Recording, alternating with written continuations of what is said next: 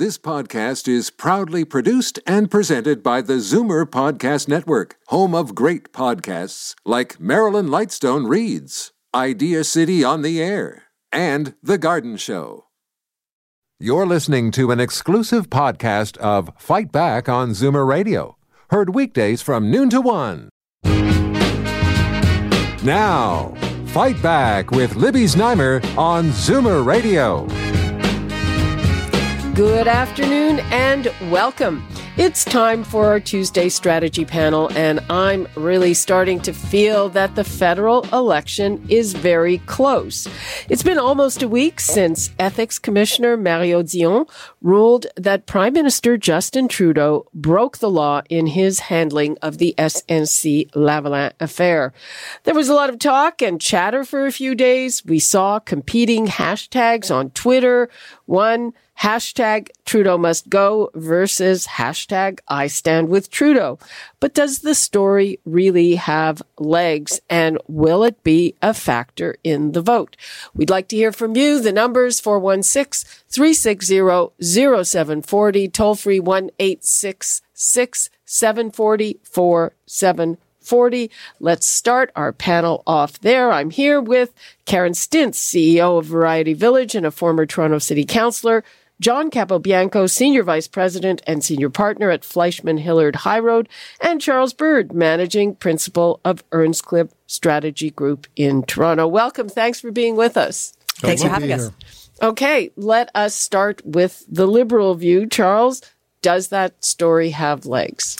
Uh, what story? I have no idea what you're talking about. um, I think obviously last week's announcement by the ethics commissioner uh, was uh, kind of out of the blue, um, but Canadians have had a lot of time to process this story since it first broke, really January, February of this year. We had the Justice Committee, the House of Commons Standing Committee on Justice, which did hours and hours of testimony from the likes of the former Minister of Justice and Attorney General and the former Principal Secretary to the Prime Minister and the former clerk of the Privy Council. And I think Canadians had a good opportunity to digest the gist of what the issues were.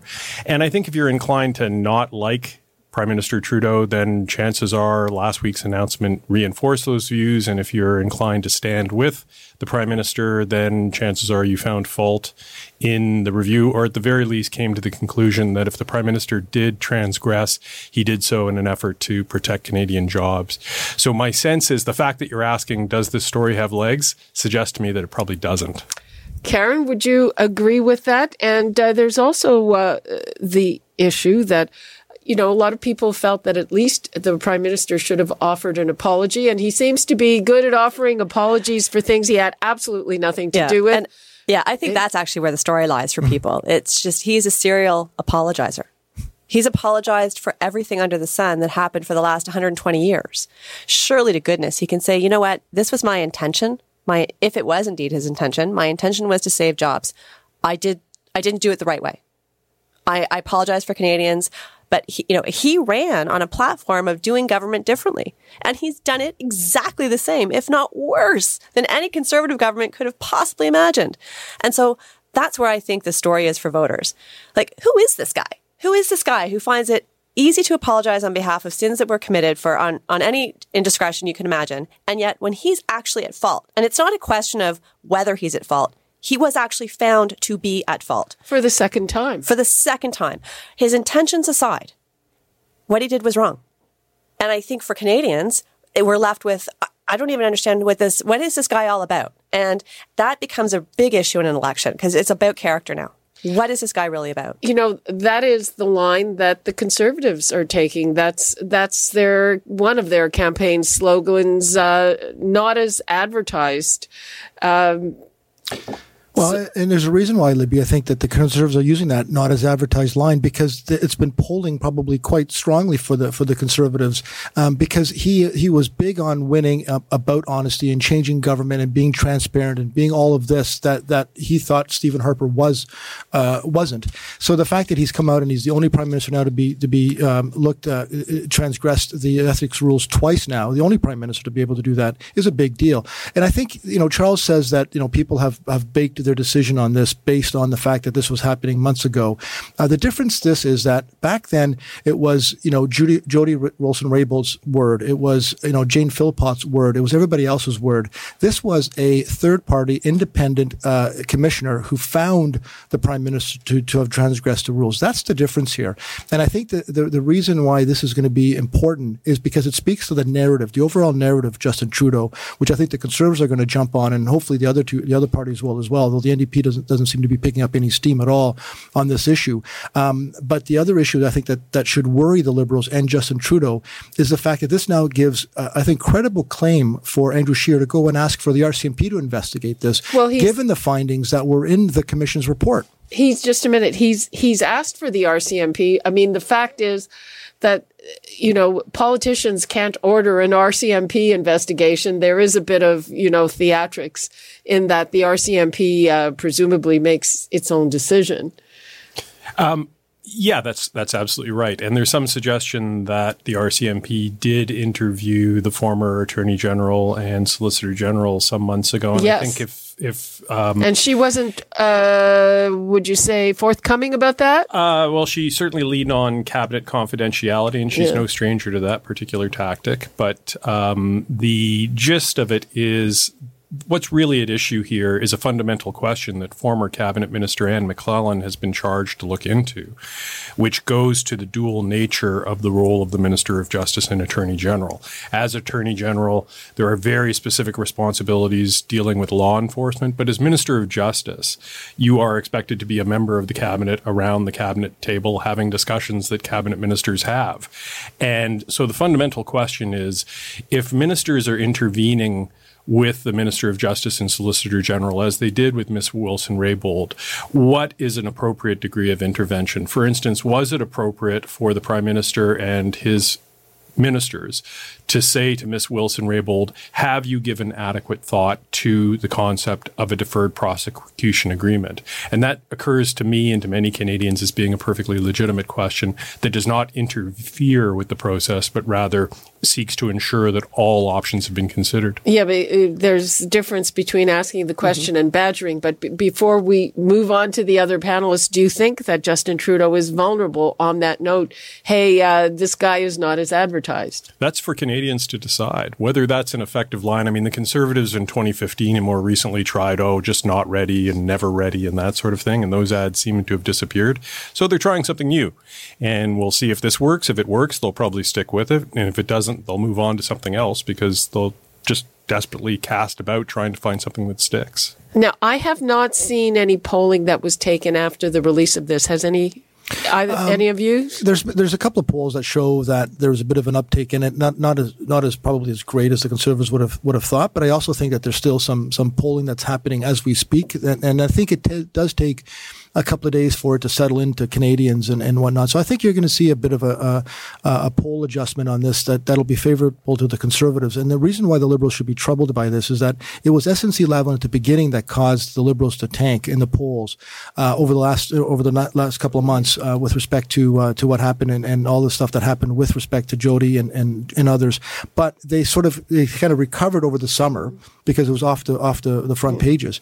But this just puts it back in the front pages. And I think it reminds reminds Canadians, and certainly those who are, are with the Prime Minister are not going to be fazed by this. But there's a huge amount of voters that are in the middle that, that are still looking and still trying to, you know, kick the tires and whether or not Justin Trudeau deserves another reelection or not. It's those Canadians, I think, that are going to sit back and realize and say, you know what? The commissioner now has found this person to be transgressing the law. So there's an issue there, I think, that they need to be worrying about because it's going to be coming up again. And as you saw, Andrew Scheer's been on this for the last four days in the media, uh, and the media are talking about it. We're talking about it. So we, we, it's out there. We are talking about it, but does Andrew Scheer, is, is he prime ministerial to you, Karen? Well, it's, you know, that time will tell. And that's why elections are important. But I, I, do think that Trudeau is vulnerable, not so much on the ethics charge, but the fact that he he has not controlled his narrative for a long time. Since the SNC Lavalin scandal broke, he hasn't really been in control of his own story around what his government is doing for Canadians. He's been on the defensive. Then he, now he's running this campaign against Doug Ford. And fundamentally, when Canadians go to the polls, they will ask themselves, okay, what, what did Trudeau do? And that's where I think the problem will lie for him and his party.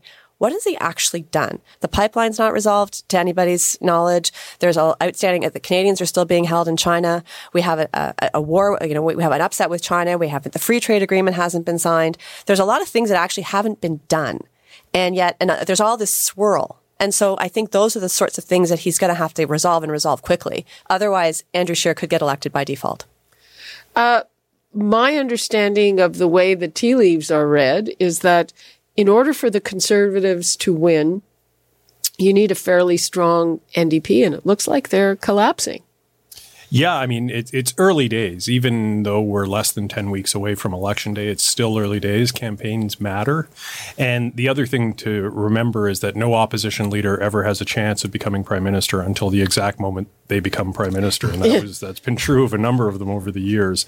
But at the same time, I notice Andrew Scheer confronting um, Prime Minister Trudeau in New Brunswick recently. And, and as somebody who's been involved in uh, politics and campaigns for a long time, that struck me is really not only high risk, but but verging on desperate. Whether they're doing that to sort of craft a, a future ad. Re- re- remind me. Uh, this is at a recent event. Um, the uh, Andrew Scheer went directly up to Justin Trudeau in a crowd situation celebrating Acadian Day in New Brunswick and basically called him a liar um, for the apparent attempt, apparently, to try to get the exchange on camera. And the Prime Minister turned to Mr. Scheer with a big, big smile and said, "Isn't it a beautiful day?" and just walked away. And um, and that kind of thing really that that struck me as odd. Hmm.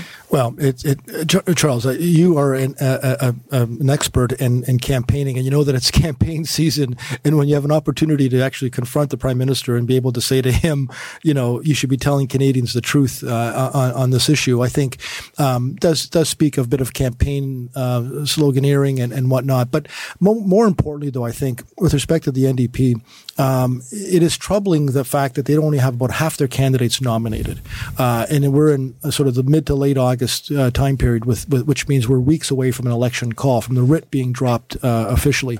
Uh, that's a troubling sign for the NDP. But I also think that the Green Party are actually on the rise, and in some polls, it shows the two of them are actually neck and neck. But isn't that isn't that bad news for you? Well, it can be. You know, uh, in certain ridings, I think the NDP being strong, certainly when I ran for office in 2004 and 2006, um, the NDP were, were just on the rise. And I think it was election afterward, Jack Layton, you know, sort of surged. And, and our, our riding actually went conservative because of that. Uh, so there's no question that the NDP being strong takes away a lot of the progressive votes and certainly from the Liberals. Um, but I think the Green Party are going to be playing a very active role in, in this election. I think they're going to be, quite frankly, doing better than the NDP in some ways. Uh, and the two combined, I think, will uh, will still be good news for the Conservatives. Okay, let's take a couple of calls. We've got Bill in Bracebridge. Hi, Bill. Well, it's sad that uh, the narrative is will this affect the election? We've just accepted the fact that the Trudeau, Trudeau's a criminal and his, his government, they're all criminals, right? Well, I, I, I don't know. That's uh, that's uh, taking it a little bit further than well, it no, was. Seriously, uh, I mean, you say two times he's violated the ethics code. I mean, if I did that in my private business, I'd be, you know, I wouldn't have a job anymore. But I think it's more like five times. You've got LeBlanc out there who's appointing justice. We're, we're, talking about when the no, rulings no, of the on. ethics commissioner. Yeah, that's what your narrative is. Is it going to affect the election? My narrative is: Do you really want to elect uh, elect a bunch of corrupt uh, criminals? Uh, Morneau, LeBlanc, uh, Vanderbilt. She's on the ethics commission, and she's actually been found in violation of, of, of the ethics code. I mean, so is it going to affect the election, or do Canadians just want to accept corrupt governments?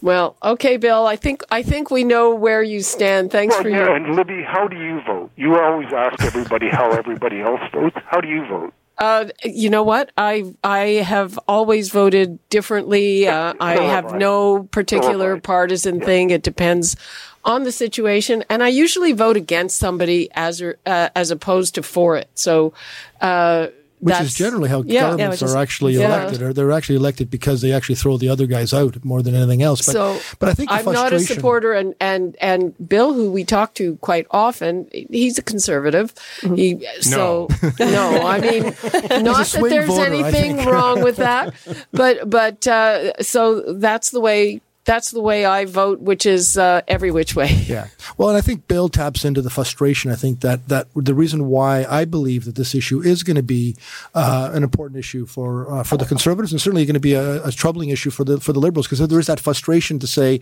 you know what, we elected him on, based on certain uh, issues that we believed he was about, and this is not the case. Which is why I think the tagline that the conservatives are using, "not as advertised," is going to work, or is working. Okay, uh, let's go to Bob and Barrie. Hey, Bob, Hey, Libby, thanks for taking my call. you're welcome. Um, I, I guess I'm becoming frustrated with one thing, and it's the fact that everybody keeps saying he's doing it, including himself saying it. I did it to save jobs for Canadians. It's been proven two to three times that no jobs losses were even considered. They, the company Lavalin had $30 billion worth of construction jobs ahead of them that they hadn't even touched yet there was they never talk about the grant of 1.4 billion dollars given to Lavalin with a contract saying they have to stay in Canada until 2024, and if they don't, they have to pay that money back. I mean, it's it's ludicrous. How he, all he's doing is confusing the issue. There was no jobs ever to be lost, and if the company is breaking the law, there's plenty of other engineering companies of the same stamina that can take over for them. It's simply the prime minister trying to give take care of one of his buddies. Okay, Bob, thank you for that. Yeah, I think Okay. Bob has a point because there was even the um, at one point the president and CEO of SNC Lavalin came out and said, "No, no, no, there's no jobs at risk." You know, so contradicting Yeah. what the prime minister had said. And from everything that we can see, there's there's still they're still they have to go to court. They're still being charged. They haven't had any. Um, and there's no job losses being announced. So I, I think he's absolutely correct that that whether that was Trudeau's story, whether he believed that, or whether he was just helping out his constituent in a Quebec company, you know, I, but but the, I don't think the jobs were actually really the issue. Yeah, well, you know, um, the ethics commissioner's report for me, you know, the details of the coziness of the relationship uh, between SNC Lavalin and the government, and the fact that you had a couple of retired Supreme Court justices in there giving opinions, and the former clerk of the Privy Council. It was it was all quite cute, though. You know, you read a lot of say in the Globe and Mail and editorial, basically, you know, saying, you know, this as a scandal uh, it's kind of doesn't quite hit the mark. Nobody got paid off. Well, I think it does speak, though. Yeah. uh, my vantage point, it speaks to the cultural shift that is occurring when you do have a cabinet made up of 50% women up against the established, the establishment. And uh, I think John Ibbitson wrote about that, that Yeah. this was, you know, a group of women who held different views and expressed their views strongly against an establishment that was largely white male. And this is the kind of friction that I think is actually really healthy uh, when you're talking about how politics is evolving in the modern era. And Karen makes an ex- a very interesting point with respect to the women's side of it, because when you look at the, the ones that were affected, Jody and, and, and, and Jane, and, and certainly the other candidates who, who felt that they're not going to run again as a result of what happened with SNC Lavalin, it takes away from his feminist moniker, the fact that he calls himself a self-proclaimed feminist. Uh, and that's a huge hit on his brand. And again, it speaks to the narrative that we're seeing over and over again for the last three and a half years, which I think is going to come to play when the election gets, uh, gets started. Do you think so, Charles? I mean, it, it has hurt his feminist cred, and then there was also the issue that that people were trying to slur and and defame Jody Wilson Raybould in the course of this. You know, it- it's it's hard to know what to make of this particular situation. I, I honestly believe that Miss Wilson Raybould had alternatives um, before her. She could have raised her concerns a lot earlier with the prime minister if she felt she was being unduly pressured for whatever reason. She did not. Uh, the prime minister went to great lengths to try to find some form of reconciliation with his former minister to try to bring her back into the fold. That unfortunately did not pan out despite weeks and weeks of effort, ongoing, repeated discussions. So at the end of the day, I think the the prime minister did everything in his power to, to try to make things right. And unfortunately, for whatever reasons, it was it just wasn't in the cards. Speaking of women, let's hear from Marita in Guelph. Hi, Marita. Oh, hi. Yes, I just have a comment.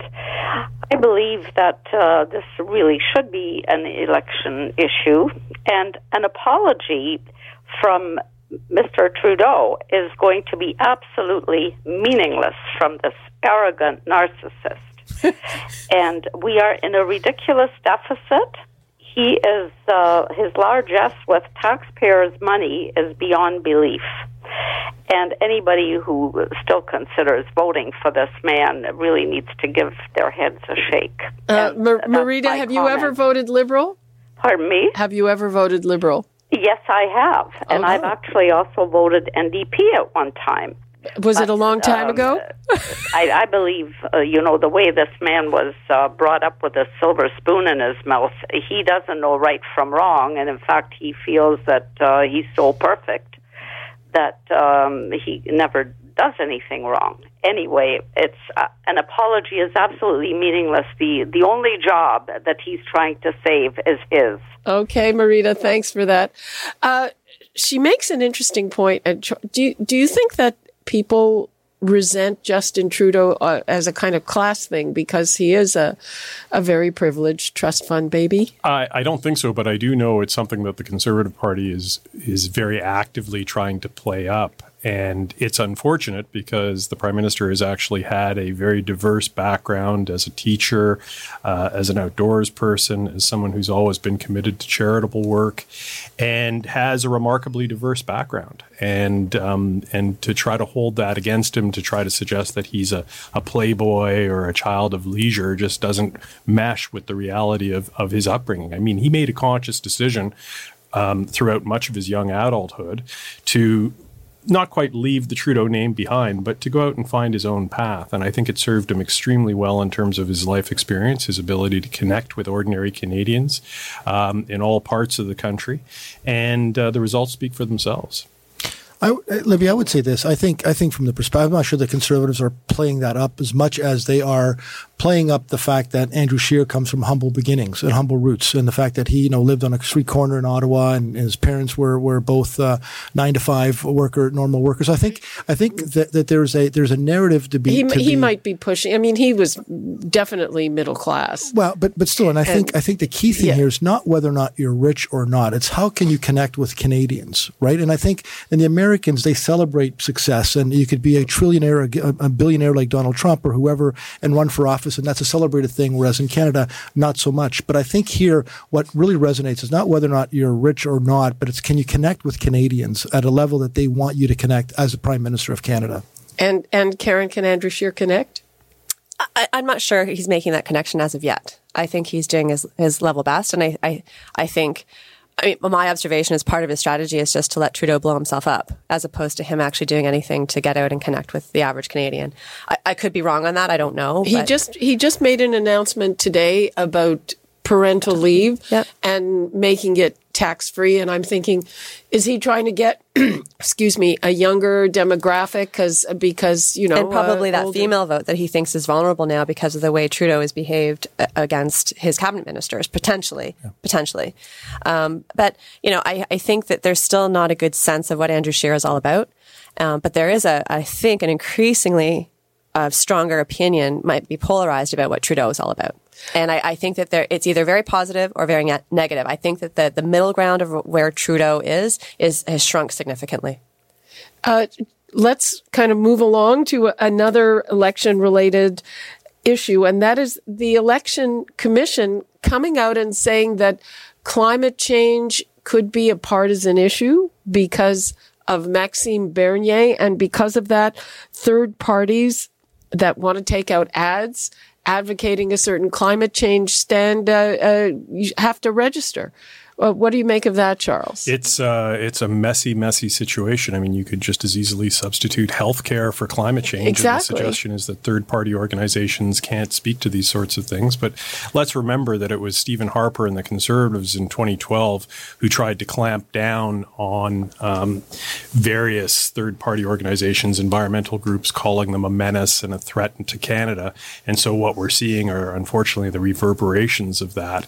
But it, it's it's very difficult difficult to talk about something as proven and as clear as climate change, where there exists an enormous international consensus, and say, okay, you, you're no longer able to talk about And- this because it's partisan. I But, mean, but it's an election. Like, isn't every issue partisan during an election? Uh, you make a very interesting point, and and the really weird stuff about this is that, uh, so th- the election commission is saying this, and and it's because of Maxime Bernier, who denies that climate change is a man-made thing, and he's come out. He's a, an extreme free speecher. He's come out and said. No problem. Let those people talk. Let them let them put out ads about the environment. Yeah, I don't know what to make of this either. I think it's an interesting decision, and and um, you know, and I think Maxime Bernier sort of you know gets his 15 minutes of fame in, in the press as a result of it, and, and gets the airtime that he so des- desperately needs. Um, but uh, you know, election campaigns, as Karen says, you know, I think all things are are on the table, uh, and they should be. It should be up to Canadians to decide, um, you know, what works, what doesn't work. Quite frankly, but I also think too, from a debate perspective, um, third parties have been around for a long, long time, and there's there's a reason why there are rules now that are being more strict against third parties and third party advertising, and and, and that's because um, as much as free speech is is allowed and and and uh, celebrated, um, there are certain groups and organizations that have unfair advantages, and I think what they're trying to do is ensure that if there are third party groups out there, that they're also playing from the same level playing field. But but we have third party advertising around vaccination and vaccine deniers. And I well, actually we think we finally. I, I mean, uh, I remember the the big Yeah. billboard, and, and it was it taken was taken down. But it, I think it was taken down not because of.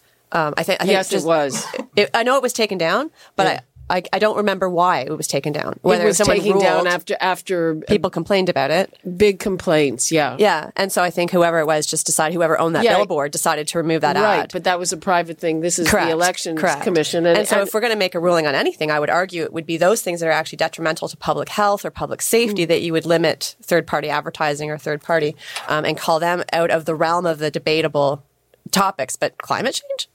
That's a strange thing to pick.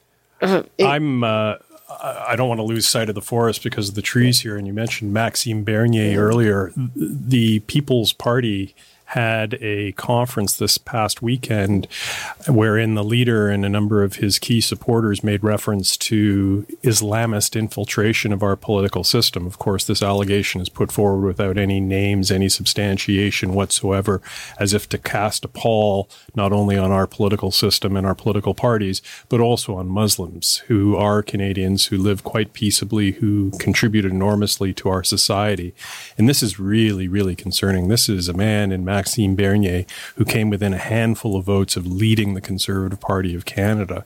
And what we're seeing out of him is is very similar to what we're hearing south of the border, which is absolutely frightening. well, I mean, There's a reason so why he's it- no longer a conservative. he's no longer a conservative, and and uh, as of now, uh, he's not being included in the debate because the feeling is that he he won't get elected, he won't get a seat. Yeah.